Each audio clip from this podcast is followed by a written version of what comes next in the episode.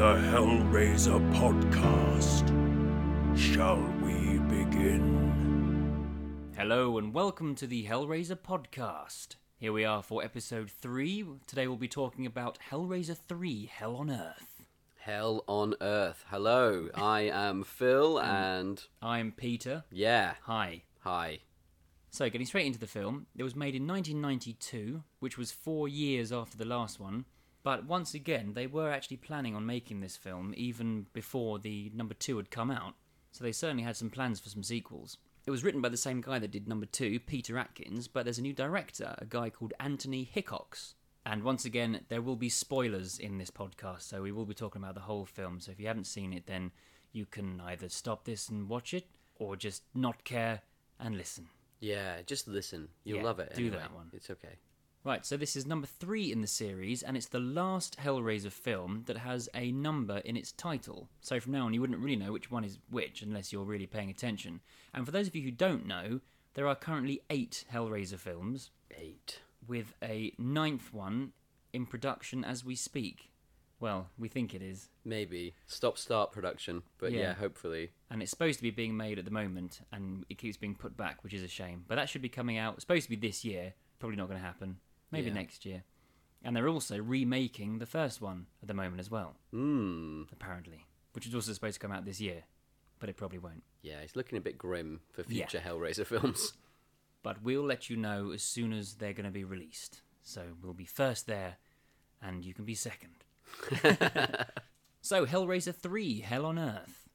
So, while this film is a continuation of some of the plot story elements from the first two, it is not a direct sequel in that we don't really have the same characters returning for the whole film and carrying on.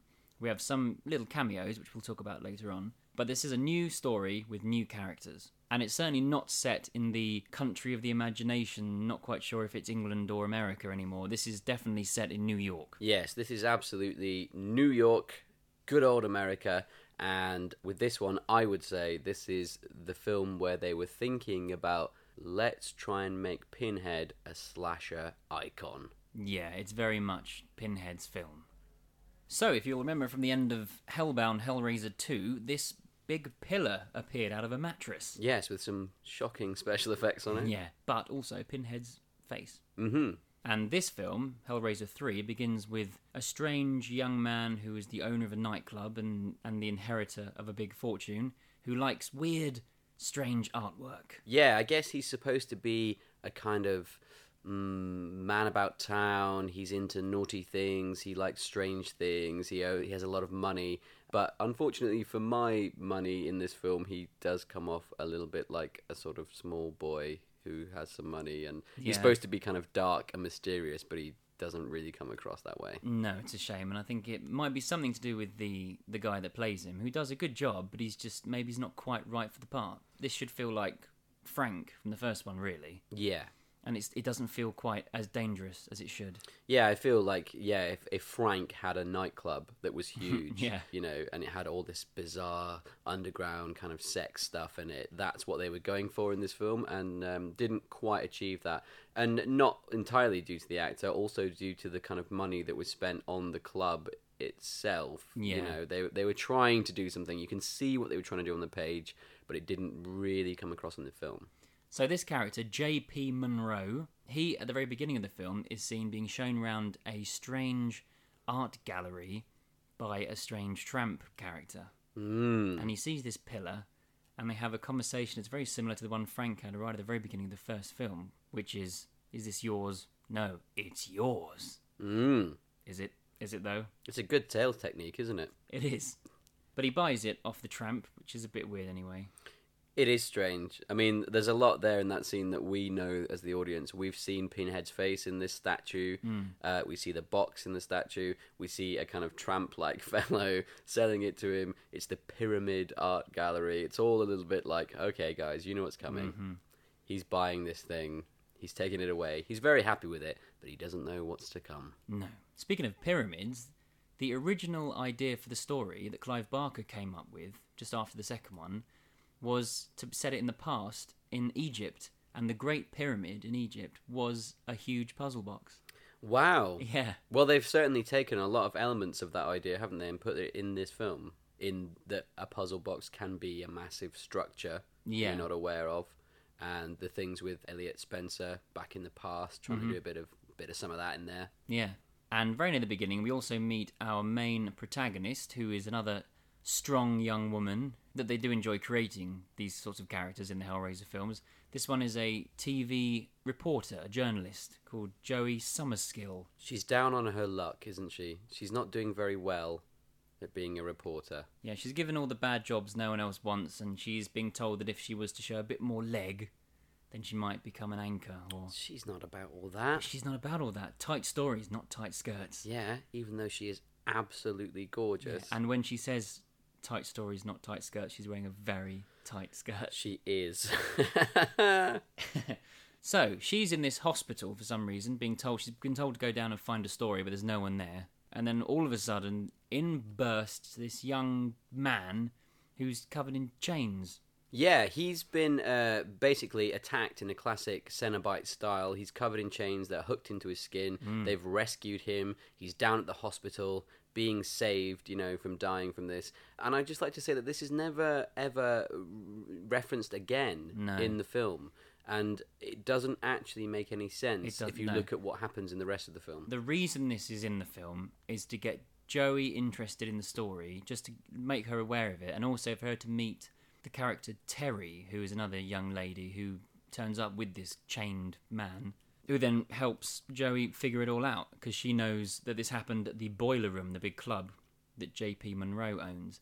But yeah, they never really go into any more details about this guy. Yeah, because in the film it's kind of suggested that basically he was in the Boiler Room Club. Yeah. He saw the statue that's got Pinhead in it, also got the box in it. He actually prized the box out Yeah, of the that's what they statue, imply. He and stole then the chains hooked him, and he managed to get free of the chains. And I guess that's explanation enough, if you like. But for Well, me, that's- it's a little bit like, hmm. No, Terry know. just says, I saw him outside, he was like this already. And then later on, she says that the chains came from the box. And she took the box, put it in her bag. as you would do if something with you know if chains came out of it, Yeah. with Ooh, hooks on the end. I'll have some of that. yeah. Or maybe she was thinking, I'll take that in case it happens to someone else. She's, she's doing a good deed. Oh yes, Yeah. Model citizen. she is. And so in the hospital, this guy, this is quite a good little bit with the guy with the chains, because all the chains start doing a weird Indian rope trick and hanging in midair, and then his head explodes. Yeah, and I love the fact for me this film has so many very silly moments in it, but one of them that I love is the fact that you see a shot of his head exploding and then it cuts to the uh, heartbeat monitor flatline. Yeah. and you're like, I think I think I knew he was dead. But I think in the original R-rated release in America, that head exploding wasn't in it. no. Yeah. Oh so my the- God. So there was just the heart monitor. Wow. So they knew something happened. He was pulled apart a little bit, and then he just died. Yeah. So Joey ends up inviting Terry back to her place, which is a bit convoluted. But she's asking around at the club what happened, what happened, and then Terry manages to get her card, gives her a call, ends up at her house, and explains wh- what she saw the box and the chains and the chap. Yeah, around this sort of point in the film, I think a lot of things happen. There's a lot of scenes that are quite convoluted, a lot of toing and froing. But the basic premise here at this point in the film, for all you guys who haven't seen it or you have seen it, whatever, is that Pinhead is trapped in a statue and he wants out. Yeah, which brings us to the other plot strand happening at the same time is J.P. Monroe has this pillar in his bedroom and it's got Pinhead's head in it and it comes to life and needs to escape from the pillar. And the way it comes to life is it well, first of all, JP gets bitten by a rat and his blood squirts onto it and because of that the pillar starts to get some kind of a animation. And then later on JP's having some wild crazy sex with a young lady he's picked up and the pillar grabs her with little chains, skins her and then drags her whole body into itself. Yeah. And it's at that point that Pinhead comes to life properly and has to talk his way out of the pillar. Now, this is an interesting thing. Pinhead is not completely omnipotent at this point. He's not really powerful. He's trapped inside this pillar and has to get out, but he can't get out on his own. So he's got to talk other people into helping him. He needs to manipulate them into helping him. Yeah, it's the classic devil's bargain. Pinhead's stuck in the statue, and he talks people round. He tells them what they want to hear, and he, he's persuading JP to help him. He's Yeah. just eaten a woman in front of him, and he's like, "Come on, you're like me. You like doing naughty stuff, blah blah blah." And basically, JP's like, "Yeah, okay, okay, I'll Yeah. help you." I'll Although help you." JP was very mean to the lady just before she got eaten. Well, I think it's very much evident in the film that JP is quite an evil character. He's very amoral. He doesn't care about Yeah. anything or anyone apart from himself. Although it is still a little bit of a leap that he jumps from, you know, being mean to girls he slept with into flat out wanting to see them skinned alive in front of him. Yeah, because Pinhead doesn't really give him that much to go on. He says that he can make him powerful, and he says, You like doing art? Well, we can turn people into art. and JP goes, Yeah, not a bad plan.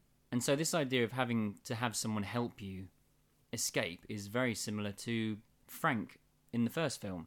In that one, he needed Julia to help him become whole again. In this one, Pinhead needs JP to get out of the pillar. Yeah, exactly. And when JP has brought Terry to the club because Pinhead wants another girl to eat, and he brings Terry back there because they used to go out together, and he's desperately trying to make her come near the statue so Pinhead can get her, and she doesn't want to do it. And the actor playing uh, JP at this moment is full on evil mode. His face, Yeah. the looks on his face, he's so he's completely gone over to the dark side. He is so evil at this point uh, and he almost gets Terry near the statue, and then he doesn't, and then he tries to pull her towards it, and she overpowers him, and then Pinhead instantly turns on JP. Yeah, And he then instantly makes a bargain with Terry, which is a scene actually I really like.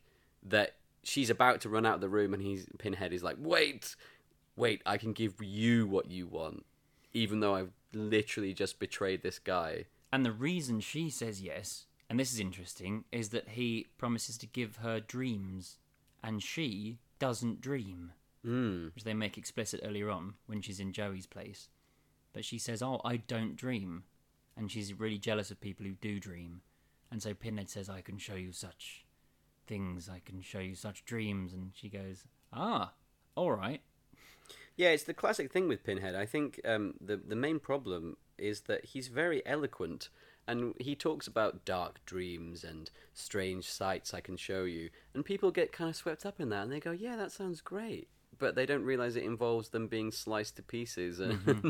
taken to hell and so on. But that bit is interesting because, as you said, she's about to leave, and the reason Pinhead calls her back, from his point of view, is he can't reach JP on the floor. yes. He's like, "Oh no, hang on, wait," and sh- he needs her to push him over to the pillar so he can grab him, and that's really interesting because he's because he needs her to help, and he's being completely selfish, but having to think quickly and talk her into it, which is a big trait of Pinhead shown in this film. He's a very quick thinker and he can totally manipulate people. Yeah, I like that aspect of his character. I like the kind of Faust thing that he's like trying to make a bargain with people. And I hmm. think towards the beginning of the film, in these scenes, that's very interesting. Unfortunately, it's kind of lessened as we go on, as more of the pinhead slasher icon stuff comes in. Yeah. This film was written by Peter Atkins, who wrote the second one and worked quite closely with Clive Barker on the second one. So it does have the same writer. And you can tell, I think you can tell that in terms of Pinhead's dialogue and some of the interesting ideas that happen in the film. But then I think in terms of the slasher aspect, which we'll get to later on, that seems to be more the studio getting involved and wanting basically to see Pinhead roaming around killing people. Yeah, I think you've hit the nail on the head there. Oh, I think you've hit the nail into the head there. Yeah, in that you really can tell in this film that they're still trying to go for something a little bit unusual, as the first two films certainly were, something a little bit arty, a bit interesting, and there's also a big studio system coming in here saying, well, if we're going to make a third film, then we want these things to happen. We'll tear your soul a podcast. So, when Pinhead manages to grab JP, that's when he finally managed to break free of this pillar, and he's there. He's now in the real world to do as he pleases. And he extends his hand to Terry, saying, Hey, come and join me. And that's it, and he's here. Yeah, he's he's here on Earth, Yeah. he- unbound. hell on earth. Oh, Meanwhile, Joey is being haunted by dreams of her father who died in Vietnam. And also, she's having these strange dreams about a British army officer who we already know is going to become Pinhead. One thing I want to clear up now is I made a mistake on the last podcast. I referred to him as a general, and he's not. He's a captain. And, Oh. and I did know that, and I don't know why I said that in the podcast. It was a mistake, a slip of the tongue. I apologise. You got swept away in the moment. I do. I did. I'm sorry. Anyway, and it turns out this character, Captain Elliot Spencer, mentioned by name for the first time in this film, he is able to contact Joey because to dream of one war is to dream of all wars. And he was a captain in the First World War, so can infiltrate her dreams and chat to her. That's is that what they? That's what he implies, isn't it? That's kind of what he implies, yeah. I mean, this is the part. This is why you may hear us sounding a little confused at this Mm. point because this is where the film starts to make a lot less sense in terms Yeah. of actually describing what happens in the plot. It gets a bit muddy. Mm. But yeah, basically, the thrust of it here is that Elliot Spencer is now divorced from Pinhead. Basically, he says in the second film that Kirsty set him free.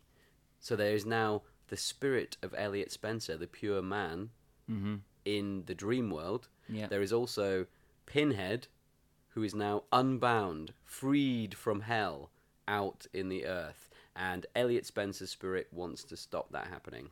Yeah, so Pinhead is literally the evil side of Elliot Spencer made flesh. And speaking of Kirsty, we have kind of met her briefly in this film. There is a there is a small cameo by her in this film, which was filmed months before the rest of it, but was written for this movie. And it's video footage from her time at the Channard Institute and her talking about the box and demons and that sort of thing. So we have our one returning character from the first two films, very briefly seen on a TV screen. Yeah, and it's nice that they also mention the Channard Institute in the film in, at numerous points, you know. Yeah.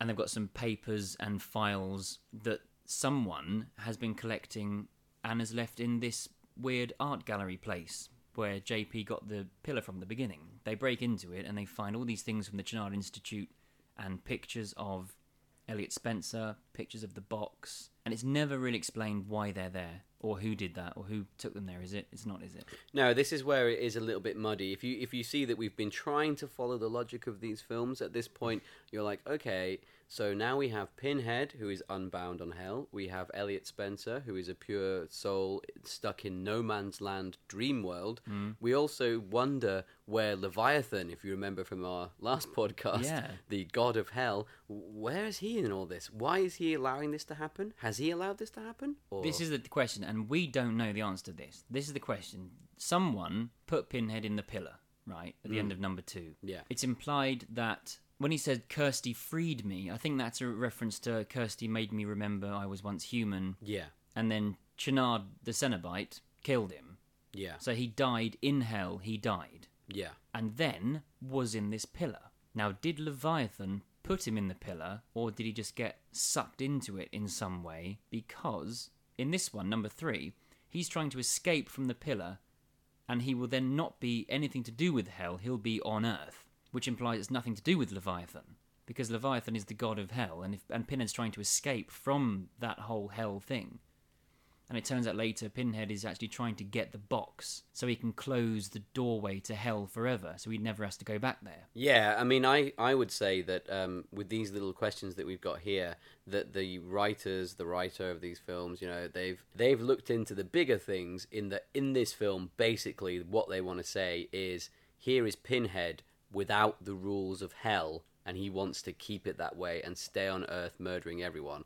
However, they haven't really looked into all the ins and outs of why was he in a big statue pillar Yeah. all that kind of stuff. You know, that's all kind of falls And by the fine. wayside, It's fine and that's okay. to get him into onto Earth. That's great. Yeah, That's a nice idea. It's interesting. it's a good visual anyway. But good. you need it to be rooted in the reality of the first two films. Hmm. And in these podcasts, we've gone into ridiculous amount of detail, pulling them apart, and it's quite hard to do in this one because there are lots of unanswered questions. Yeah, absolutely. There's definitely a few plot holes in this one. Yeah, spe- and getting on to the most confusing bit of the whole film, the scene where Elliot Spencer talks to Joey in the dream world. This is what he says. He says, "My evil half is now roaming Earth, unstoppable. But then he says you have to get him to my realm, implying this dimension that's based in the dream world. Get him here, and I can deal with him because he wants to get that box from you so he can close the doorway to hell. And then he says, but he can't take it from you. You have to give it to him. Hmm. And none of this is explained why any of this is happening. No, this is all what I would say is the people trying to make the story deeper, more interesting. However, they just make it needlessly confusing. Yeah, and they have to give it to him. Plotline turns into a pretty good twist near the end. Yeah. So maybe it was just for that. Hey, we've had this great idea for a twist, but you have to have the fact that he has to be given the box. Oh, okay, let's go and write that in that scene when Yeah. Elliot's talking to her. It wouldn't surprise me. So that's the main confusing bit out of the way. So that's basically what's happening. Now, let's get on to one, one of my favourite, this is my favourite scene of the whole film, where Pinhead finally is on Earth, he's been unleashed, and he turns up in the club, and he just murders everyone. It's amazing. This is brilliant, this bit. So much fun. He locks all the doors so no one can get out, and he gets his little hooks and chains to grab people's flesh and rip their faces apart and The way that you just said it made me imagine him creeping around the club, locking all the doors individually, then getting his hooks and chains out. sorry excuse me i'm just going to grab Hang on a minute. Can I just. Oh, thanks. thanks yeah, just no it's all right go back It's fine. sorry sorry carry on carry on dancing um, no but this is great no this is all done su- with supernatural powers and not only can he do the slamming of the doors and the chains but he now can manipulate any object from the looks of things Yeah, he's super powered now. He is. He's able to make CDs spin, become razor sharp, and embed themselves into the DJ's head. Yeah. We'll talk more about him in a minute. Hmm. but he can do other things like levitate water into the shape of his face, then turn it into an ice shard, and then jam that into someone's face. Yeah, and I remember when this film came out, and I remember this. These were the kind of effects that people were really wowed about. Oh, yeah, you yeah. Know, water coming out of a glass, you know, in a kind of CG effect, and then transforming into his face, and then turning into an ice shard and slamming into a woman's face was very exciting for everyone Well, at is, the time. and this is this is a big important deal. This was one of the first horror films, if not the first horror film ever to use CGI. Yeah, yeah. There's a few morphing effects in there and bits and bobs. Yeah, which some of them are more successful than others. Mm-hmm. But there are some great moments, like that little ice bit is fun. It is, as you say, this whole club bit is fun. There's a Hmm. lot of very inventive, cool deaths, Yeah, it all in a row. great special effects. Yeah, amazing special And effects. I'm sure most of them were all cut out of the R-rated version, but we always over here we had it uncut from day Yeah. one, and it's brilliant. people getting their faces ripped off and hooks going through people into other people. Yeah, yeah. Amazing. And the the best part of this for me, I think, is right at the end of all this carnage. There's a shot of outside one of the exit doors that's been locked, and the camera just pulls away very slowly, and you can just hear the carnage going on inside, and see blood slowly seeping through the bottom of the door. Yeah, it's brilliant. And it's just really classy. I think that's It great. is. A really good way to end that scene. It's excellent. It is. And I think, you know, this scene is a good scene. However, I do think this is the point where the people in charge of the studio are saying, okay, we've got slashers out there, we've got your Freddys, your Jasons, mm-hmm. Michael Myers. Well, maybe Pinhead could step up in that kind of genre to be a slasher icon, and look what he can do. He can take out a whole club worth of people in one go. Yeah. And for those of you who think that Pinhead did just become a slasher and that was it, that's not really the case. I mean, in this film he is, but from from now on in the films, there aren't any other films really that where he's just being a slasher. The other films are pretty much all about other individual people or the mythology of the box and that sort of thing. Yeah, I mean, I think that the plan for these films kind of went a little awry. I think that in this film, they thought, okay, we've had this kind of culty films, let's make it into a slasher type genre, let's go for it, a slasher franchise. And this film did quite well for the company, it did very mm-hmm. well. Mm. And then I think the film after this, which is going to be our next podcast, kind of killed it. The rest of the films after this were all just kind of struggling to find something, and I don't know what that and was. they were all straight to video, straight to DVD. yeah. I think the next one, the fourth one, is the last one that got a cinema release. Yeah. And in my mind, it's the last one that kind of in any way ties up the Hellraiser franchise. Hmm. After that, they're all very self-contained Yeah. and very much possibly not even Hellraiser films. Well, hey, But we'll debate Hey that. now, that's we'll for debate another that time. at another time. because I love some of the later ones. Some of them are good. I will. I will agree. But no, we'll talk much more about this on later podcasts. Yeah. Right, so now I want to talk about something that happens in this film that we have never seen before in either of the other two. Pinhead is able to create other Cenobites. Yeah. This has never happened before. It's only ever been Leviathan, as far as we're aware, that can create other Cenobites. Mm-hmm. But Pinhead chooses what I guess are some of his favourite kills in the club and turns these people into Cenobites. So let's talk about these one by one because they're a bit strange. I can see what they were going for with the idea of again, if it's a slasher franchise, every new film there can be new Cenobites. Yeah. But with these ones as the first ones, I think the idea is dead in the water. Now, first of all, I want to talk about the CD Cenobite, who hmm. apparently is a fan favourite, but we're both big fans. Yeah. Is he one of your favourites? He certainly isn't. He's not one of my favourites. Nope. He's a bit silly. And this is the film that I've probably seen the most. I watched this film a lot when I was a kid. So I should love all this, like from a childish point of view. And I always thought this guy was a bit silly. Yeah. So this is the DJ who got killed by CDs in the club, and he's now got CDs implanted in his head and his mouth, and he kills people by throwing razor sharp CDs at them and embedding them into their faces. Yeah. I mean, he sounds kind of robotic. He sounds Yeah, like every a time he CD moves, player there's a changing. When he moves. um, he's just stupid. I mean, the character is just bad. Well, I kind of agree with you. And his mouth looks like it's zipped up. He's got a CD in his mouth. Yeah. and with like a piece of leather over that somehow. But yeah, I, I hate to be completely negative about something, but this idea just seems like they were going, it's the 90s, let's do something fun, but hmm. also Hellraisery, and it just doesn't yeah, look, work. we're being modern. Yeah. Yeah. In the next film, maybe there'll be someone who has MP3s shooting out of him. iPods coming out of his eyes. iPods. iPods. Uh, look at my new henchman, iPod. Let's move on to another another new Cenobite. Okay, the barman in the club. Here's a little fact for you, film fans. The guy that plays the barman in the club is Peter Atkins, the writer of this film and the previous film, yeah. which is lovely. It is lovely, and I think there's a lot of that in this film. There's I- a lot well, of yeah, I think there's a lot of, hey, my mate's an actor. Yeah. Can he be in the film? Yeah. But no, Peter Atkins plays the bartender and then also the Cenobite he's turned into, who is referred to as the Barbie Cenobite. What not a ridiculous name. not because he's been turned into a thin blonde lady with no genitalia. he is covered in barbed wire. Yeah. He also shoots fire out of his mouth, so he's like a Barbie Q. barbecue.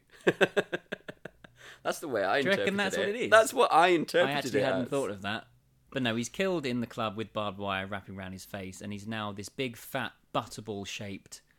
Oh, Miss Butterball. Oh, he? He couldn't do this film because he was doing the sitcom. He was doing the sick. Anyway, he's turned into a big fat Cenobite who can breathe fire and carries around a cocktail shaker that turns out is full of gasoline, which is quite dangerous, really. Mm. And it's very specific. I mean, I think each one of these Cenobites is purely created for the one scene where their power works. Like, you know, you've got Yeah. the DJ guy who, like, throws the CD at someone's head and they die. You've got the Barbie guy who throws some gasoline on some police officers and then breathes fire out of his mouth and they, they blow up.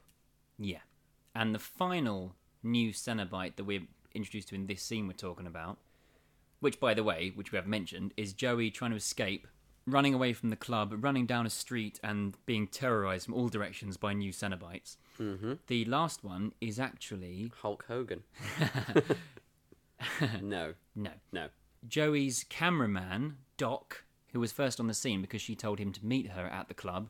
She goes into the club and finds out he's had his head cut off. Yeah. And it's in his lap. Mm-hmm. But then he turns up as a Cenobite, and he was a he was a cameraman. Remember? Yeah. He was a cameraman. So what happens to him when he's a Cenobite? he's got a massive camera lens in his eye. In his eye. in his eye. So he can he has the power to make televisions explode at a distance Yeah, and also ram his camera lens into your head. yeah, like the alien's second set of jaws in Alien. Mm-hmm.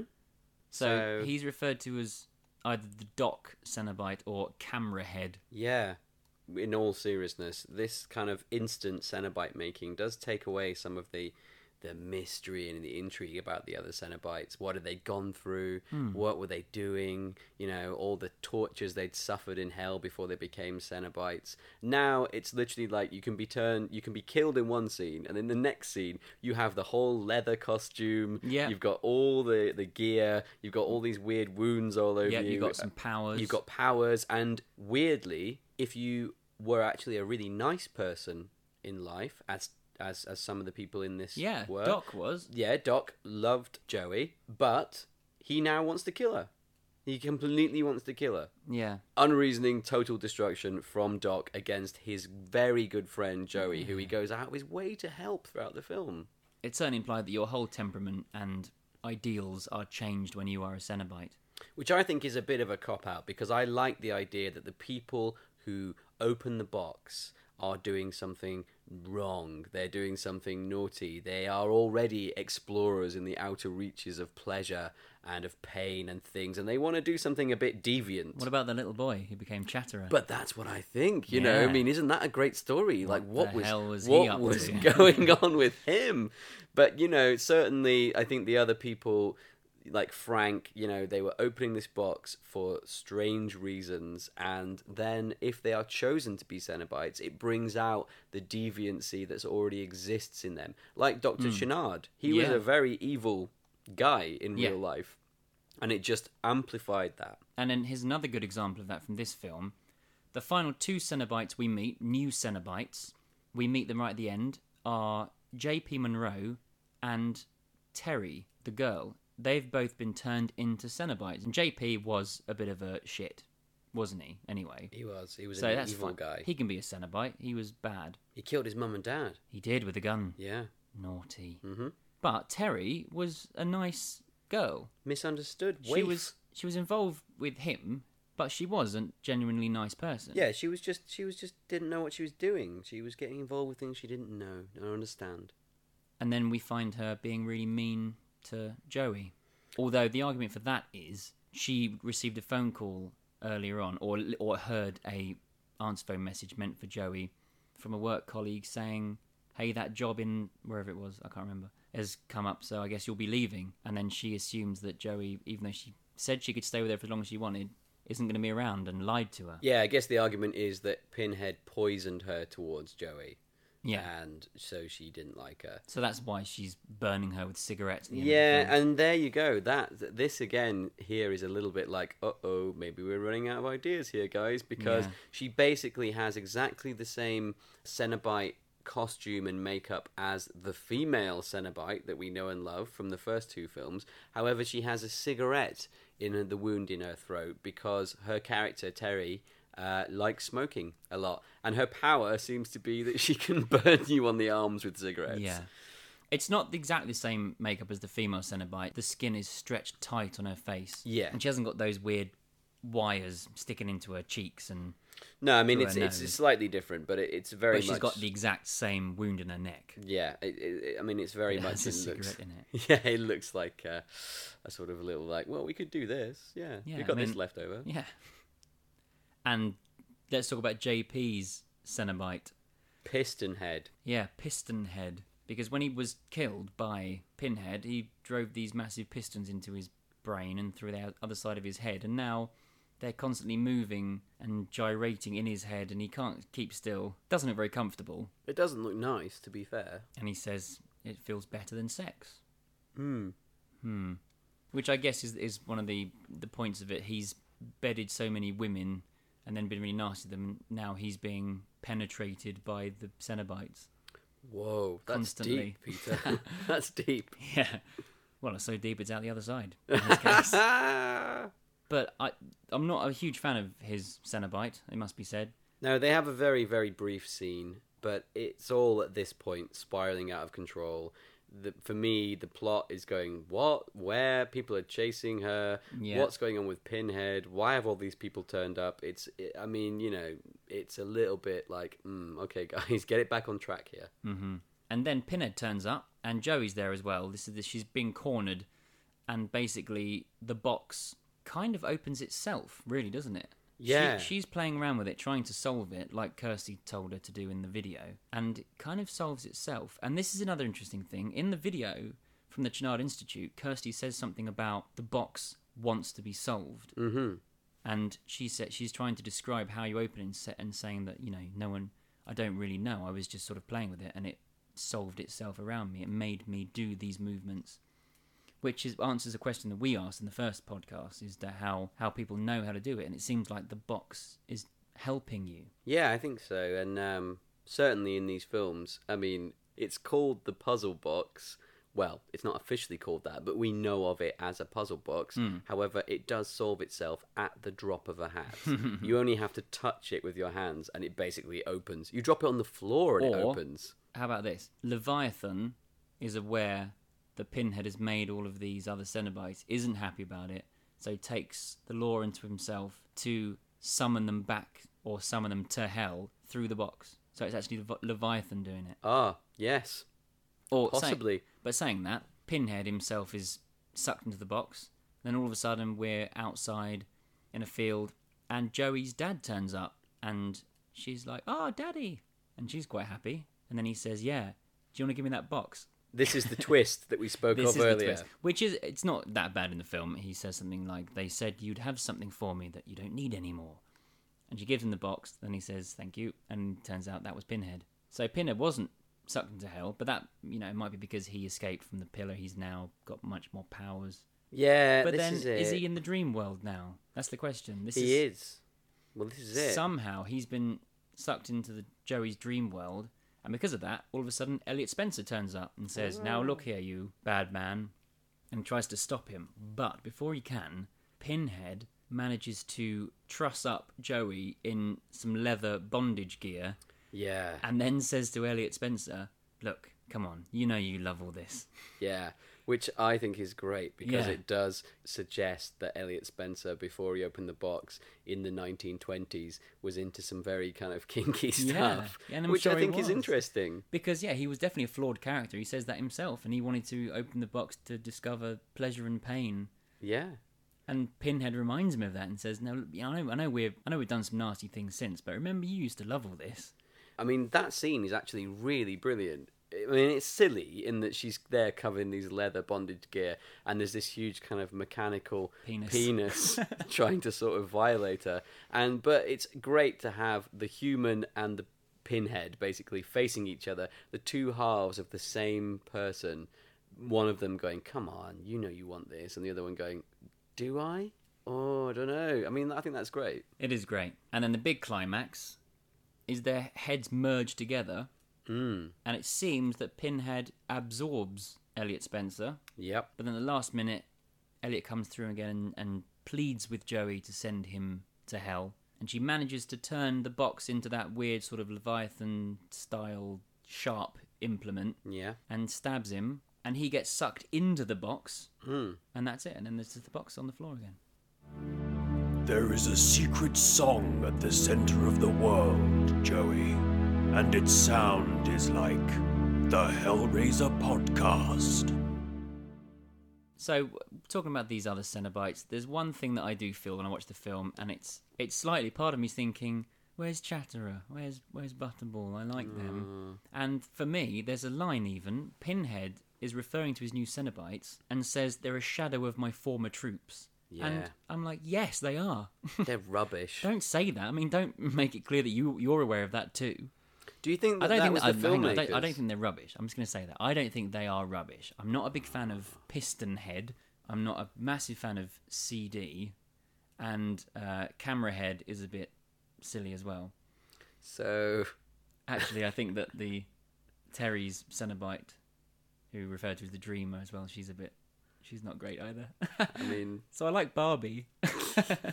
I don't. Yeah, when I say they're rubbish, I'm not being dismissive, but they're not great. No, the makeup is good. yeah, the but makeup it's the, is good. the ideas behind them aren't as strong as they could be. I mean, like Chatterer, for example, is a really simple idea and it's horrific and terrifying. But it's horrific because it's mysterious. Because Yeah. you don't know where he Yeah. came from and why that happened to him. And Butterball doesn't do anything. No. He's just there, lurking. And that's great. And these ones, they're very specifically this guy does this, this guy does that. Look, isn't that cool?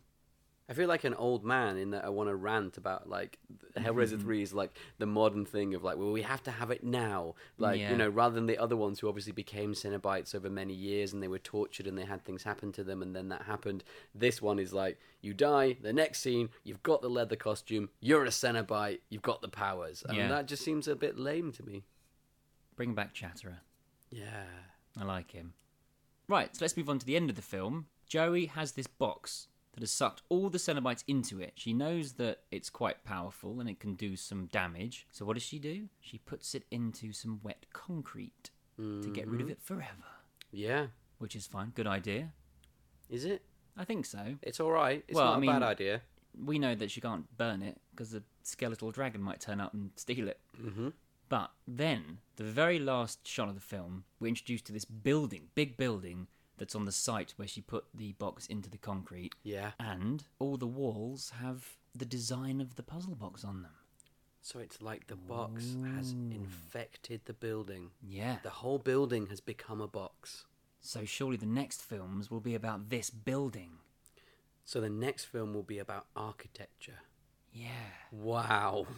And it kind of is in, in, a, in a way. Don't want to give anything away now. No. I wonder what, what happened in that building. Maybe that's what the next film will be about. Revelations. The, the ninth film. The ninth tenth film. film. It's about this building where people Yeah, the tenth one's going to be all about this building. they work in offices. Yeah. But like it's really oppressive. And there are chains everywhere. There's chains everywhere. And Pinhead is the managing director of the company. Chatterer is the tea tea boy. Butterball works in the canteen. Piston heads the mechanic. and the dreamer she smokes outside. Yeah. Outside now though. Oh, yeah, not 'cause you can't smoke anymore, inside. You can't smoke indoors anymore. Good. Excellent. So we mentioned the next film there, which leads us nicely to saying thank you for joining us for this podcast. Our next podcast will be all about Hellraiser Bloodline. So as I mentioned earlier on, there are no more numbers. So you have to just pay attention. Right, pay attention now. Yeah. You. Yeah.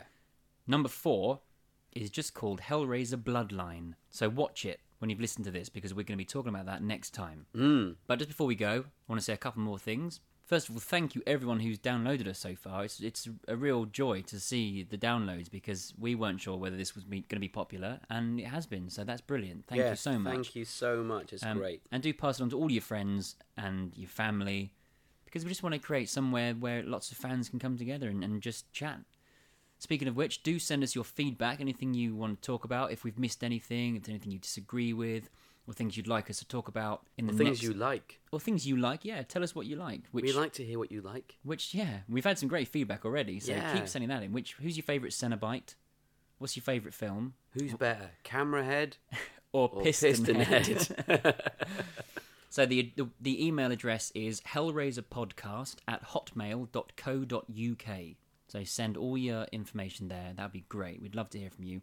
And do follow us on Twitter as well. It's HellraiserCast. We're known as at HellraiserCast. But you can find it just if you type in Hellraiser Podcast, I think, probably. Yeah. And we haven't got many followers at the moment, which I think is putting people off. But the reason for that is it's pretty new. We've only just started doing this. So don't let the number of followers put you off. You can help bump up the numbers. So just follow us on. We're going to have some fun facts on Twitter coming out, and you know it's a good way of getting people chatting. Yeah, we're gonna have all that on Twitter, and yeah, anybody that you think might like this podcast, anything at all, please point them in the direction of it because we'd love to keep on doing it. And the more people we have listening to us, the more we can keep on doing it. Yeah, and we have a Facebook page, so look out for that. and Join us on that. Yep, hopefully we'll have lots of good discussions going on the Facebook page too. Mm. Mm. And if you want to leave us an iTunes review, that would be lovely as well. We had a couple of good ones. Um, let's get some more. Yes, please, please do, please do, because that helps a lot of people download it. so thank you so much for listening. It's always a pleasure. Never a chore. No, thank you very much, Phil. Thank you very much, Peter. and we'll see you all next time for Hellraiser Bloodline. Yeah. Bye. Bye. Phil? Phil! You forgot your box. Oh, he's gone. Oh, I didn't realise you had one with moving parts. Ah!